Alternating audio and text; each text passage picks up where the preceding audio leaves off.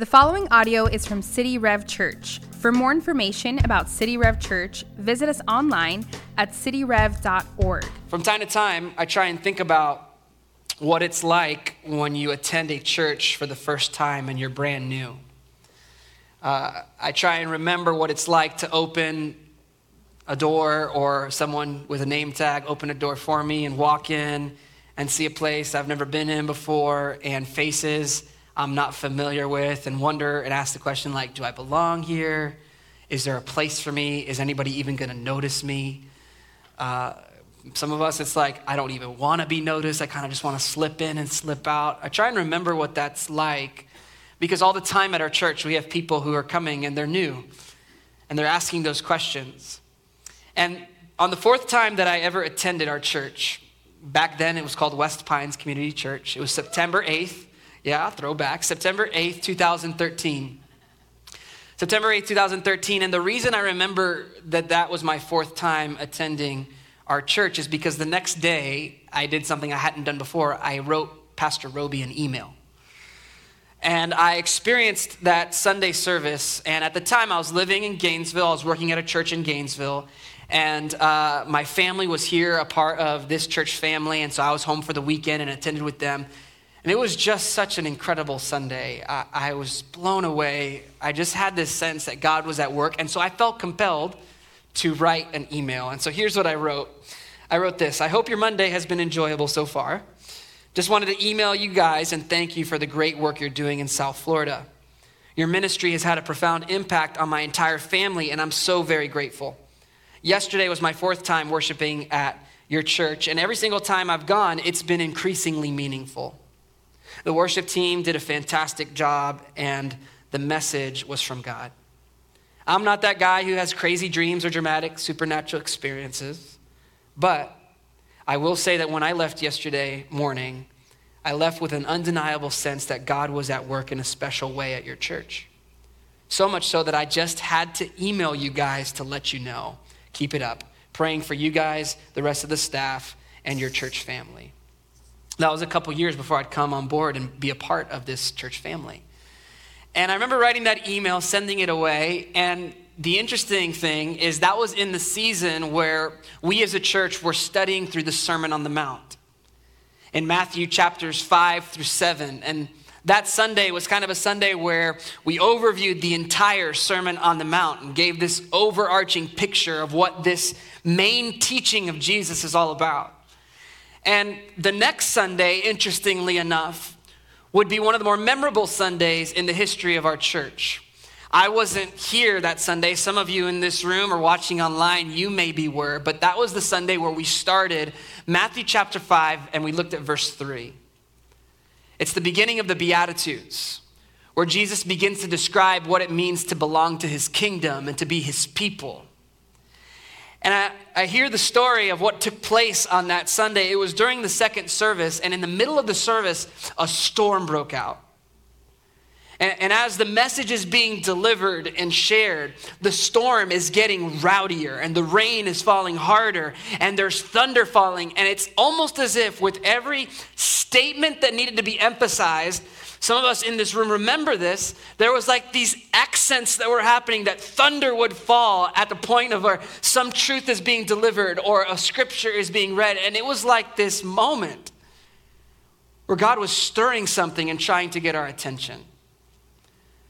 It was that week that our church felt compelled to begin a season of prayer and fasting to start seeking God, to pray and be diligent to seek Him. And it was in that season, that stretch of time, that God started to give us words to articulate what we're truly after as disciples of Jesus.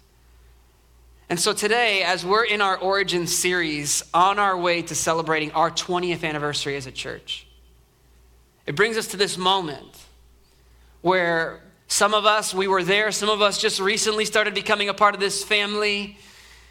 But this passage that we're about to study, Matthew chapter 5, here in a moment, is a moment that in many ways defines who we are as a church, sets the tone for what we believe about what it means to be one of Jesus' disciples, or to use the Greek word we often use around here, one of Jesus' mathetes. And so, what I want to do today is I want to take a look at this passage, Matthew chapter 5, and we're going to look at that same verse that God used so thunderously sow into the heart of our church.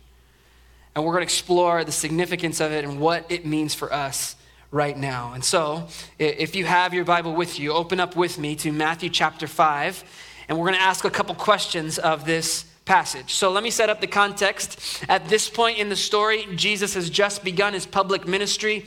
He just started calling disciples to follow him. These uh, fishermen, they're out fishing, and Jesus says, Hey, you follow me, and you follow me too. And so these guys start following Jesus as their teacher, as their rabbi, and they're his disciples.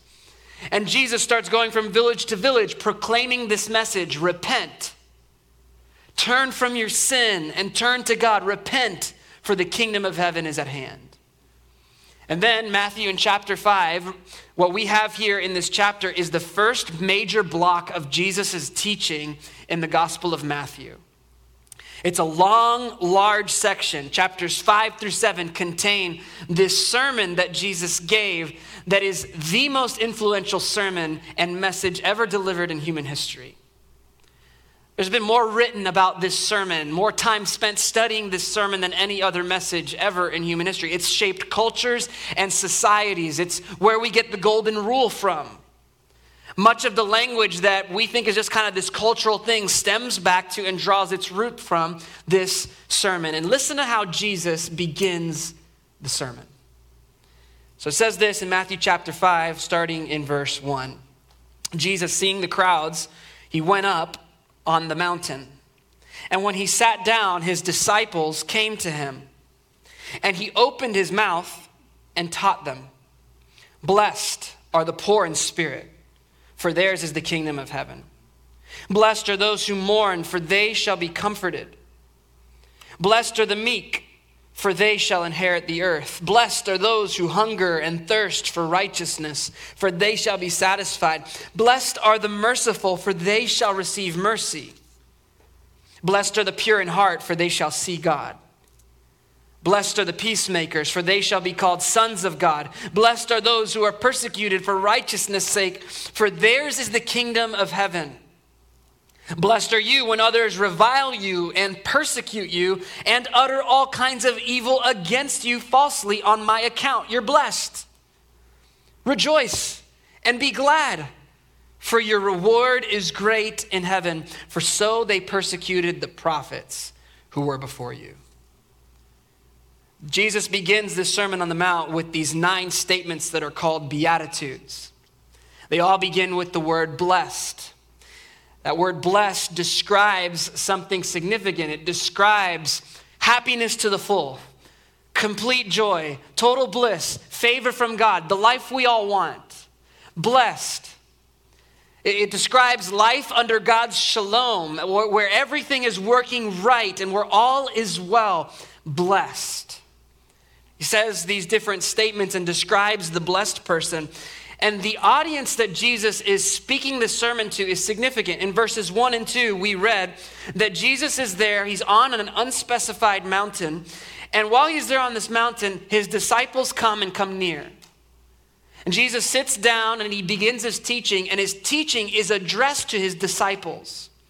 But we're also told there's another audience that's listening. There's this crowd. You read through the Gospels, these biographies of Jesus' life, there's always a crowd around people who are curious, people who want to know who this Jesus is, people who reach out to Jesus and he meets with them and changes their lives. There's this crowd. And so, not unlike our Sunday gathering when we gather together, there's this group of people who come to gather, the te- gather to hear the teaching of Jesus, to hear the teaching of God's word, who are disciples, but there are also in the mix a crowd. Some that are a part of the crowd are there because they're a teenager and mom and dad made them come with them. Some are here and are a part of the crowd because a spouse kept inviting you and inviting you and inviting you to come, and so you've come and you're part of a crowd. Uh, others of us are here because a friend let us know and we're curious. We, maybe we haven't been to church in a long time and we're just kind of giving it a shot. And so there are some who come and they're disciples, they're here and they're saying, I'm in on this thing, I want to follow after you, Jesus. And then there's the crowd. And Jesus begins speaking the sermon to his disciples, but no doubt with the crowd in mind, knowing who's in earshot. Because he wants the crowd to know what does it mean to be a part of his family. What does it look like to be a part of his kingdom? And what we're going to do in our time is we're going to focus in on that first beatitude that we studied many, many years ago. Verse 3, look with me again. The first beatitude that begins the Sermon on the Mount. Blessed are the poor in spirit, for theirs is the kingdom of heaven. Blessed are the poor in spirit. Who gets to experience that life that's full of joy and purpose a life that's at peace, a life that's full, well, it's the poor in spirit. That word poor does not describe someone who's going through like some financial difficulties and trying to make ends meet and living paycheck to paycheck. Uh, this Jesus would sympathize with that, but that's not who he has in mind here. He's describing people who are in total poverty. Uh, this word here, this word to describe the poor, is a word that describes those who are utterly destitute. Among Jesus' disciples, they're fishermen. And so these fishermen, they would most definitely not be at the top of society. They did not make a whole lot of money, but they had a job. They had a means of providing for themselves. And Jesus says to his disciples, if you want to be blessed, you've got to be poor. You've got to be, you have, you have to have a type of poverty, a type of bankruptcy. You need to be in this place where you take on the posture of a beggar. And throughout Jesus' ministry, this same word is going to pop up and be used to describe people on the streets that Jesus would come to and meet in their desperation, who had lost all hope and had nowhere else to run but Jesus. So Jesus says, Blessed are the poor in spirit. You see, Jesus is describing a specific type of poverty that receives this blessing spiritual poverty. What does that mean? It's this sense that my, my life before a holy God before a perfect God that spiritually speaking, I have nothing to offer him. I can't look to something or try and present something up to God so that God can bless me or give me something that I think I deserve. No, I must first embrace my spiritual poverty. And then he says, For theirs is the kingdom of heaven. That phrase, the kingdom of heaven, appears all throughout the Gospels. And the kingdom of heaven is not so much about a location. It's not so much about a place. The kingdom of heaven describes what life is like when God reigns as king and when people treat him as king. The kingdom of heaven is when justice and righteousness and God's ways of mercy and goodness are being realized among a people. Uh, the kingdom of heaven is what we can experience now. Jesus said the kingdom of heaven is at hand, it's here. And the kingdom of heaven is what will be fulfilled and brought to completion when Jesus returns. We live with him forever in a new heavens and a new earth. And so Jesus says, Blessed are the poor in spirit, for theirs is the kingdom of heaven. And if you are a believer in Jesus or you've been in church for any number of years, maybe you've heard this phrase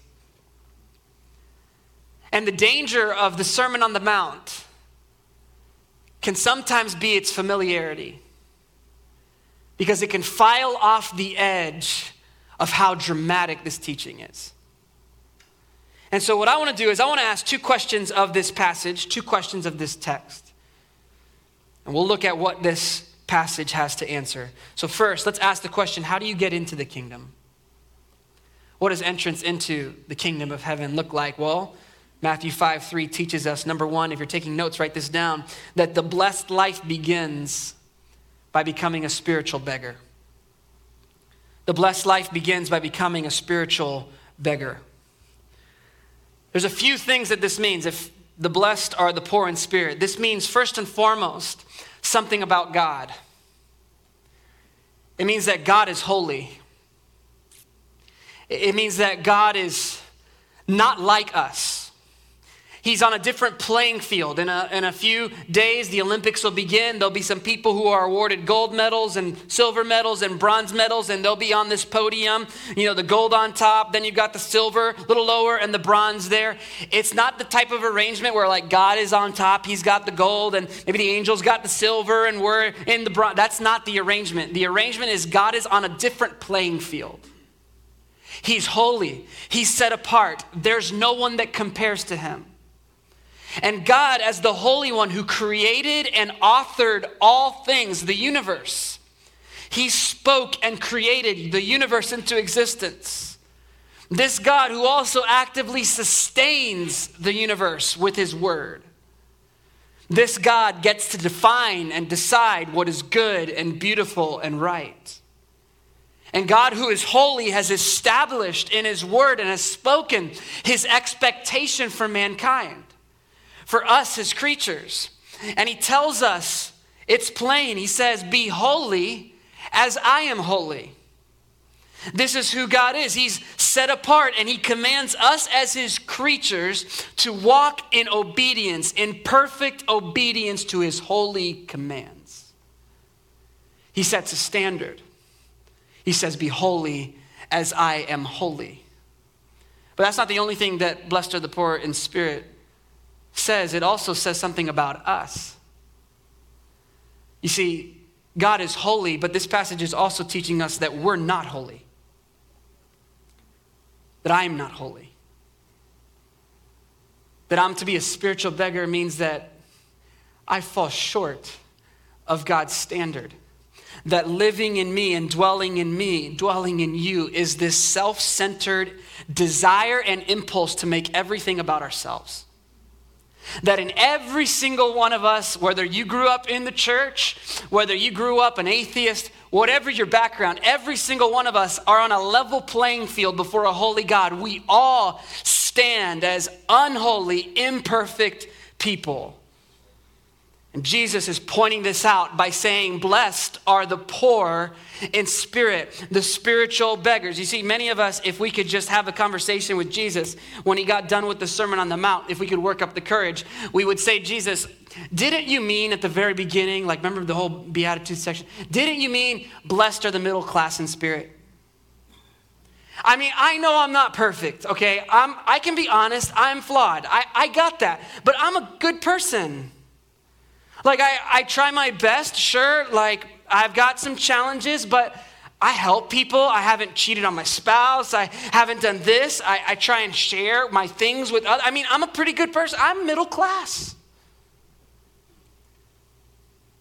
But we aren't the ones that get to say the Beatitude. And we aren't the ones that get to set the standard. No more than a student can go to their teacher and say, uh, Excuse me, ma'am, um, I know that you said that this deserves an F, but according to my standards, I think it's an A. So can you change it? Because my mom will be very upset. It won't work. God has the authority as the Holy One to define what is good and right and expected of His creatures, and we all fall drastically and desperately short. And Jesus says, Blessed are the poor in spirit. And if you've never had a moment in your life where that reality never messed you up, if you haven't yet had a moment in your life when the weight of that started to mess with you and overwhelm you and start to trouble you, then you haven't experienced the kingdom of heaven. See, blessed are the poor in spirit, for theirs is the kingdom of heaven. Until I become a spiritual beggar. Recognizing I don't have something to offer God by way of my good deeds, by way of my acts, saying, God, look, look at all that I've done. I've got nothing to show him to impress him. It's when I'm at the end of myself and all I have is the mercy and grace of God. When all I can say, God, I've got nothing to offer. I'm trusting myself entirely on your grace and mercy and love. That's the place where the kingdom of heaven begins. You see, Jesus, like us, the Son of God, God become flesh, he experienced the difficulties of life. He experienced trials in life. We're told in the scripture that Jesus was tempted like we're tempted. That though he's God in the flesh, he experienced what it means to be a human. He, he is now even exalted at the right hand of God as the God man, Jesus Christ. And Jesus, having fully experienced the tests and temptations that come along with life, Jesus is also unlike us in that he met the test successfully every time. He never once failed, he never once gave in, he never once disobeyed God's good and right commands. And though Jesus is perfect, Jesus would go on and he would die on a cross He'd be crucified there. And on the cross, what's happening is he's taking the guilt and the sin and the shame that, that should be all worn on us. Jesus takes that on himself and he dies in our place. You, you say, listen, I, I hear you, but honestly, like my, my, my life, I mean, I know bad people. I know some messed up people, okay? I, I know this person at my job. I know this person. My, they do some shady things. I'm not like them. Here's the thing about the Sermon on the Mount you read this sermon and you can't escape the reality that you fall short. Jesus says, Hey, you've heard it say, don't murder anyone. Everybody in the crowd is like, Yeah, that's right. Good thing, haven't done that. I'm good. Jesus says, Well, if you've ever had anger in your heart towards your brother, you've already committed murder in your heart. That the seed of murder comes from that same place that that anger and bitterness and vile. It's the same thing that it's birthed from that. Jesus says, you've heard it said, don't commit adultery. Everybody in the crowd is like, well, maybe some in the crowd are like, haven't done that one. Jesus says, well, if you've ever looked at someone with lustful intent, you've already committed adultery in your, in your heart. If you've ever looked and longed at that which was not yours to look and long at, you've already committed adultery in your heart. It's the same seed that produces that same sin. Jesus will not let us escape this sermon without realizing we are spiritually bankrupt before God. And when we arrive in that place, we now become available to the good news. I want you to imagine this for a moment. I want you to imagine that you are standing on the shore of Miami Beach.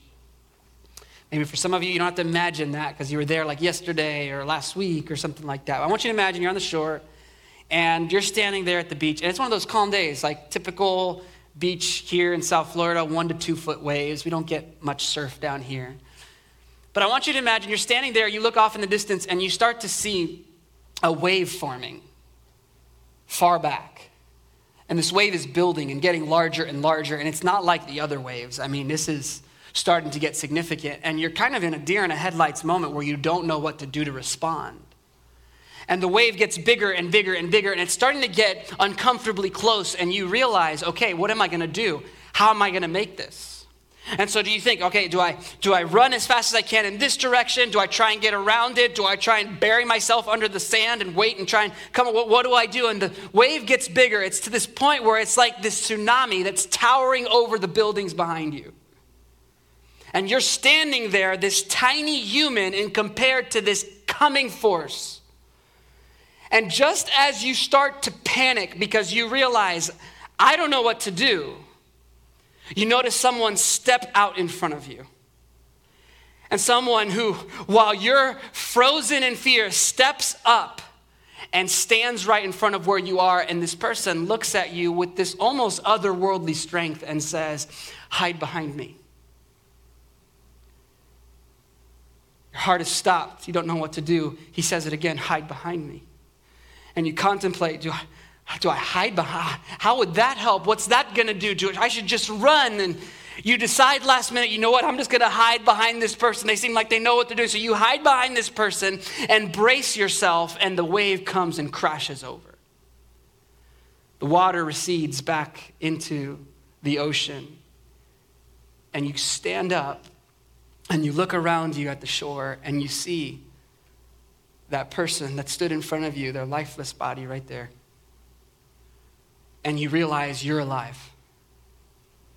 And that the only reason that you're alive is because that person stepped in and took the blow of that full force for you. You see, the good news of Jesus, the gospel, is that God looks at unholy and imperfect people like us who are incapable and powerless to save ourselves. And God enters into the human story in the person of Jesus. And he steps right up to experience and face the judgment and wrath that our unholiness deserves.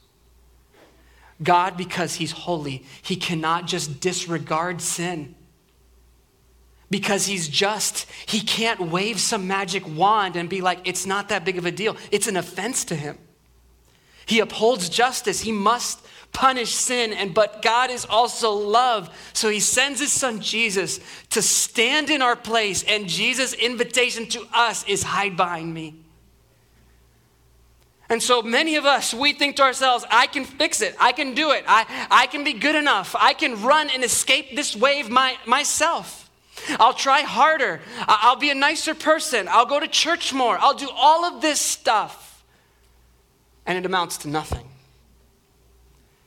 Because it's until you come to the place where you're a spiritual beggar, willing to get on your knees and hide behind Jesus, trusting that He is the one who did everything that needed to be done to rescue you. And the story doesn't end with Jesus on the cross and buried in a tomb. Three days later, Jesus rises up from death, defeating our great enemy, death, and experiencing new life. And he's exalted and is reigning at the right hand of God right now. And he invites all of us to come and believe and receive what he's done for us. And there are some of you today, I believe, there are some of you today that you've been resisting Jesus for a, a long time that you've said no, or maybe for the first time it makes sense. It's as if God made something click, and today's the day where you're to say, for the first time, I believe. I'm going to trust in Jesus today. Listen, in a few weeks, we're going to be celebrating baptisms where there are going to be people who say, I put my faith in Jesus for the first time. I believe there's going to be some of us in this room watching online, some of us right now, that you're making that decision and you're going to be baptized in a couple weeks because God is going to rescue you. You see, it starts with becoming a spiritual beggar. So, if that's the entrance into the kingdom, let's ask the question how do we grow and mature in the kingdom of heaven? How do we grow? Spiritual growth, number two, I want you to write this down in your notes. Spiritual growth happens when we become better beggars. How does one grow in the kingdom of heaven when we become better beggars? Jesus says, blessed right now blessed. Blessed are the poor in spirit, for theirs, right now, the poor in spirit, right now, theirs is the kingdom of heaven. That the blessed life is for those who are spiritually begging. And the way that we grow and mature is by becoming better beggars. Uh, the other day, I had lunch with uh, someone from our church, a dad who just recently took his daughter up to college, dropped her off uh, with his wife, and and uh, they went through that whole emotional experience of just hoping and praying. I hope I trained you and gave you everything you need to know so that you can thrive. And he was sharing this story with me, and it got me thinking about, you know, my own kids and what I'm teaching them, and am I preparing them for that day when they're going to be launched into adulthood? And one of the things that parenting really focuses in on is we're trying to train and teach our children to become independent. Mom and dad aren't always going to be around. We can't do their laundry or cook for them or take their car to the gas station or do their chores for them. Like we need to teach them over time how to do things for themselves. The great irony, though, is that when it comes to spiritual maturity, it's the exact opposite. That spiritual maturity does not come by becoming more and more independent as though you over time get more and more things figured out. I don't need as much help anymore. I've got this spiritual maturity according to Jesus. He's asked the question, Who's the greatest in the kingdom of heaven? And Jesus says, I'll tell you, the one who's like a child. The greatness in the kingdom of heaven is growing in dependence. It's becoming deeply aware of your need for God, deeply aware of the fact that you need Him more and more every single day And so, becoming like a child, becoming like this helpless child who perpetually needs their father to come through for them.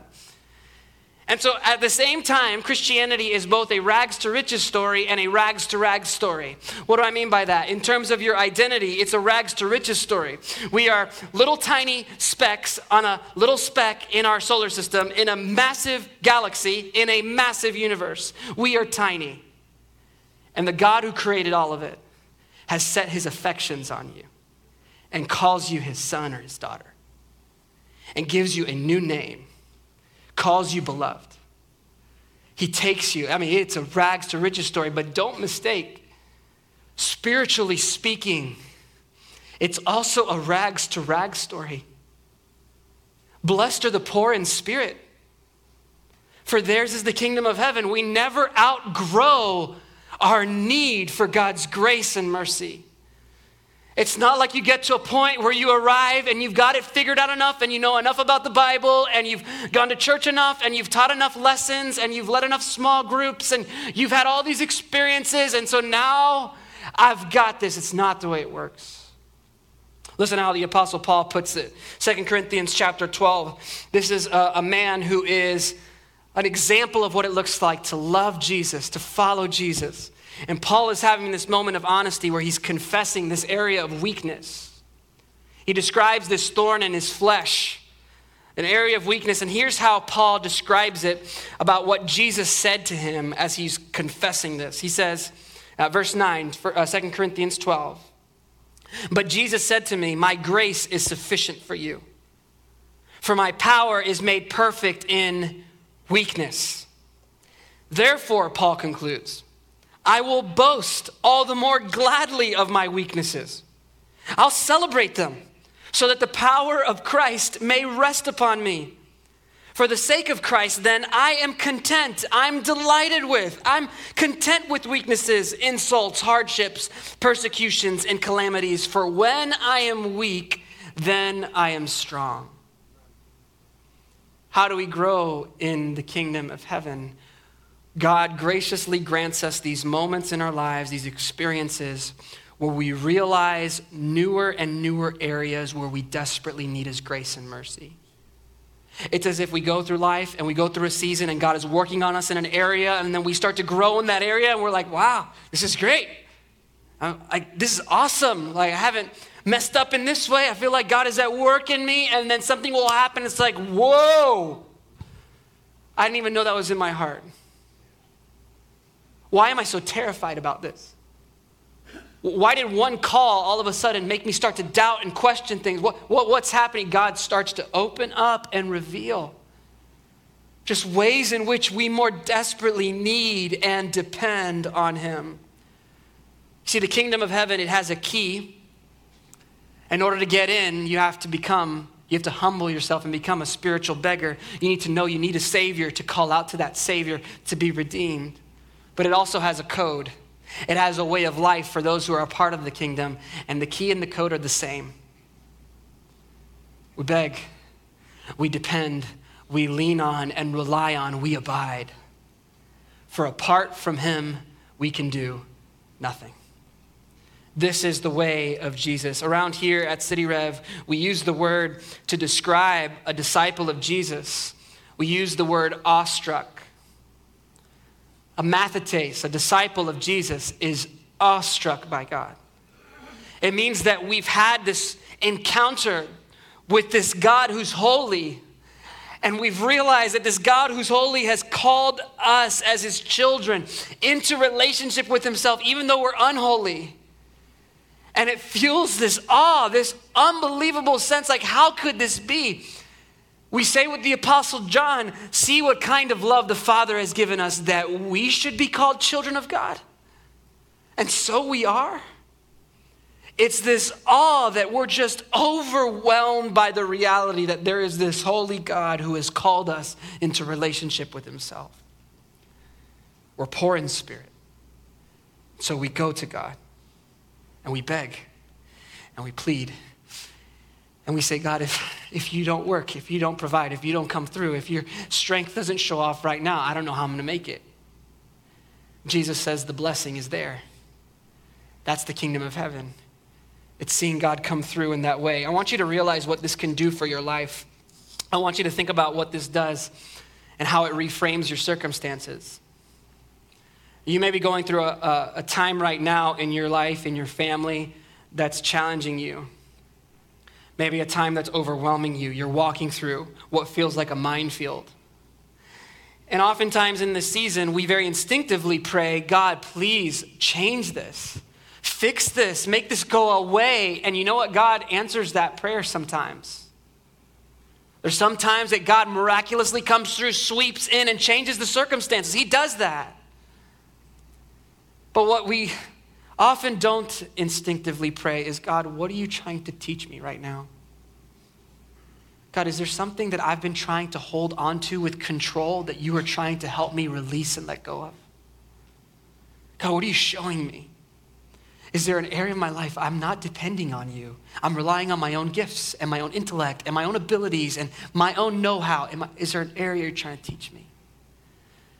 And so that you walk through those circumstances not with this kicking and screaming, get me out of here, but with this walking with God in the valley of the shadow of death, where the shepherd promises to walk with us and says, Goodness and mercy is following you. This also reframes the way we view our sin. It reframes the way we view our circumstances, but it also reframes the way we view our sin. For some of us, the sin struggle we have, maybe it's an addiction. Perhaps it's a secret life that we've kept hidden from the people we love, a double life. Maybe there's something that we've insisted, it's not that big of a deal, it doesn't really affect anyone, I've got it under control, but you don't. And this idea, blessed are the poor in spirit, it reframes the way we view sin, sin in our lives. When we realize I, I come to God not trying to pretend as though I've got it all together. I don't have it all together. I need His grace. I need His mercy. God, I don't have this sin under control. This addiction has power over me. I need you to break through. And Jesus invites you to come to Him, not as a spiritually middle, middle class, buttoned up, got everything put together, but come to you humbly. Come to Him as a spiritual beggar. This also reframes the way we view ourselves. This reality that blessed are the poor in spirit, for theirs is the kingdom of heaven. This reframes the way that we view others who don't know us, who don't know what it means to have a relationship with Jesus. It reframes when I'm at work and there's that person and they're describing and their life is falling apart and we start to feel good about ourselves. Or maybe that person, that teenager that you know, you see that happening in that family's life, and you look at your family and be like, well, man, my, my teenager's not like that. Woo, good job, me. But blessed are the poor in spirit. It means that I'm no better than them. I'm not superior to them. I'm a beggar who found bread, and they need bread too. And I know where they can find bread, and I want to show them bread. And so, with a heart of compassion, we go to them humbly. It reframes the way we view ourselves, not superior, not better than, but in humility, going to serve with compassion to reach out. You know, my two year old son, Levi, he's in an interesting season right now in his life. He's in a season where, uh, if you're a parent, you, you've probably walked through this, where he's convinced and is obsessed with saying, I can do it, Daddy. And so he'll be. Uh, trying to get his seatbelt buckled in his car seat. And we're in a rush to go somewhere, and I go to try and get him buckled in. He's two, his arms aren't very strong. And so he's fumbling around, and I go to help him. He says, I can do it, Daddy. And I'm like, whoa. And then there's other things that he does where I don't step back. Like the other day, he was trying to pour himself a glass of milk with a full jug, one gallon jug of milk, and he's carrying it. And like, if he opens it up, it's gonna spill all over the place. So I step in and I say, buddy, you can't do it. You can't do it. I've got it. And then a few weeks ago, he had a dirty diaper. And I went to go change his diaper, and it wasn't the fun kind of diaper to clean. And he lays down, he says, Daddy, I can do it. And he tries to push my hands away.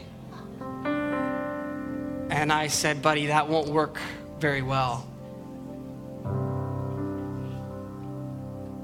That's not what you want. You know, there are some grown men and grown women in this room watching online that you have insisted on and kept thinking before a perfect God, I can do it. I've got this. I can be good enough. I can do enough. I can do it. I don't need you. And today, I want to offer you the simple invitation from Jesus, your Savior, who looks to you and says to you, I want you to stop because you can't. Hide behind me. Hide behind me. Stop trying. You can't do it. You're not good enough. And I love you anyway. Hide behind me. Trust in me. I died for you. I gave my life for you. You don't need to try anymore. And so, would you trust in me? You know, I believe that there are some men and women right now who you've been following Jesus for some time, perhaps for decades. And there's this mentality that's crept in uh, for one reason or another and maybe you've been in a stretch where you felt like i've got this thing kind of figured out. I've, I've got this spiritual middle class thing under control. I know i'm not perfect and i try my best and i believe in jesus i'm trying hard but meanwhile, there's this area of weakness in your life that you've ignored, you've tried to hide, you've tried to step away from. God forbid someone find out about it. And God's invitation to you today as a Jesus follower is to come back to Him as a spiritual beggar. Come back to Him and say, Jesus, I can't. I've got this weakness in my life. I'm not strong enough. I need you. I need help. And that is a prayer your Heavenly Father loves to answer. And so, in a moment, when we close here in song, we're going to sing. And for those of you who are Jesus followers, and there's an area of your life that maybe God has surfaced sometime in these last few moments, an area of your life of weakness that you would like prayer for. At the end of the song that we sing, there's gonna be some people who are up here at the front who wanna pray for you. It's a simple invitation. If you want prayer, if you want someone to come alongside you, if you want the opportunity and the blessing of confessing your weakness, to experience the power of the kingdom of heaven, then I want to invite you to come up here and receive prayer with whatever's going on. In your life. If you say, well, what's my friend gonna think if they see me walk up, or what's my spouse gonna think, or what's, what's everybody else gonna think if I come up at the end and ask for prayer? Well, Jesus says, blessed are the poor in spirit, for theirs is the kingdom of heaven. It's not about them, it's about what God is doing in your heart. So I'm going to invite all of us bow our heads and close our eyes and first and foremost I want to offer up an invitation to those of you who have never put your trust in Christ. To those of you who have resisted. To those of you who have never believed. And if that's you, Maybe there's this tug and this war that's waging in your mind and heart, and you're fighting it and you're fighting it, and you think, I can fix it. I don't need this. I've done this before. And Jesus is calling out to you graciously, seeking to get your attention, saying, Would you trust in me today? Hide behind me. His invitation to become a part of his kingdom. And if that's you, I want to invite you to pray right now, quietly where you are. Pray silently to God. Say, God, today I'm done trying. I humble myself. I confess I need you. And Jesus, I believe you died for me and you rose for me. And today I say, I want to follow you with my life. Father, I pray for those who just prayed that, who had that moment. I pray that you would stir them up and nurture their faith. I pray for those of us in this room that have been following Jesus for as long as we can remember, or for years and years, but there's an area of weakness that we need to just come to you humbly and say, God, I need you. Lord, may we be a people that's humble and willing to respond to the promptings of your Spirit. Father, I pray that you would do great work across this room across living rooms all around the world watching online. Would you do that work in Jesus' mighty name? Amen. Amen. If you made that decision just now to put your faith in Jesus for the first time, we just want to say that is the most significant moment your entire life. And there's a simple way that you can let us know so that we can celebrate that with you.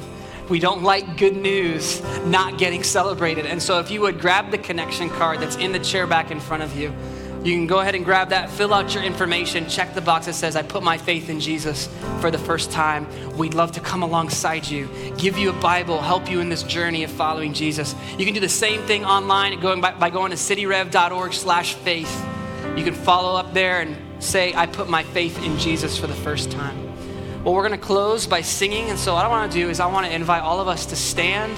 We'll sing together. And then, if you need prayer, you come forward when you're ready. Thanks for listening. For more resources and to check out other teaching series, please visit our website at cityrev.org. If you would like to speak to somebody about beginning a relationship with Jesus or ask any questions you have about this teaching, you can email us at podcast at cityrev.org.